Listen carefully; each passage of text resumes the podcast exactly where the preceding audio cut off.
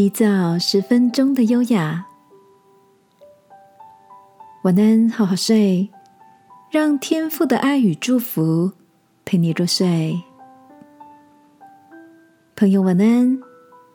今天的你跟谁碰面了吗？跟朋友约定或是会议的时间，你是提早到、准时到，还是习惯性的迟到呢？最近听到一位名人分享着，他喜欢让自己凡事提早十分钟。他说道：“这十分钟能为自己接下来的这段时间先做预备，包括为自己转换心情，想一想等一下遇到的人有哪些碰面的重点。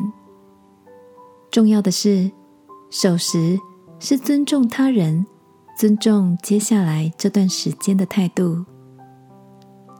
我思想着自己算是个守时的人，但还是难免会在塞车、找车位、临时的电话中打扰了原本的准时，以至于又匆匆忙忙的赶赴约会。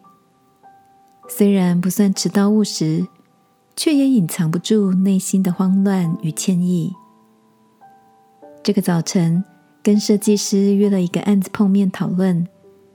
我决定让自己提早十分钟抵达，有了一小段从容的时间，在脑中整理一遍今天案子的重点，欣赏从停车场到设计师办公室的路径、会议室的摆设等等。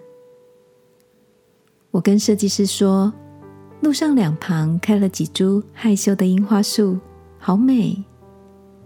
设计师笑着回应：“你心情这么好，我们今天的案子一定很顺利。”的确，我们在一个愉悦的会议开场，对焦的完成了设计大纲，也让我更认识到从容的力量。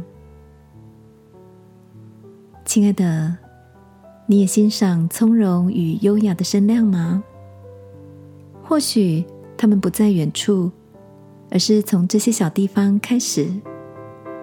圣经的智慧话语告诉我们：行事急躁的都必缺乏。原来我们不容易丰足，有一部分是急促的结果。今晚，让我们来祷告，求天父帮助我们。从小事培养从容、不急不躁的态度，好吗？亲爱的天父，求你帮助我养成守时甚至早到的好习惯，尊重他人的时间，尊重任务。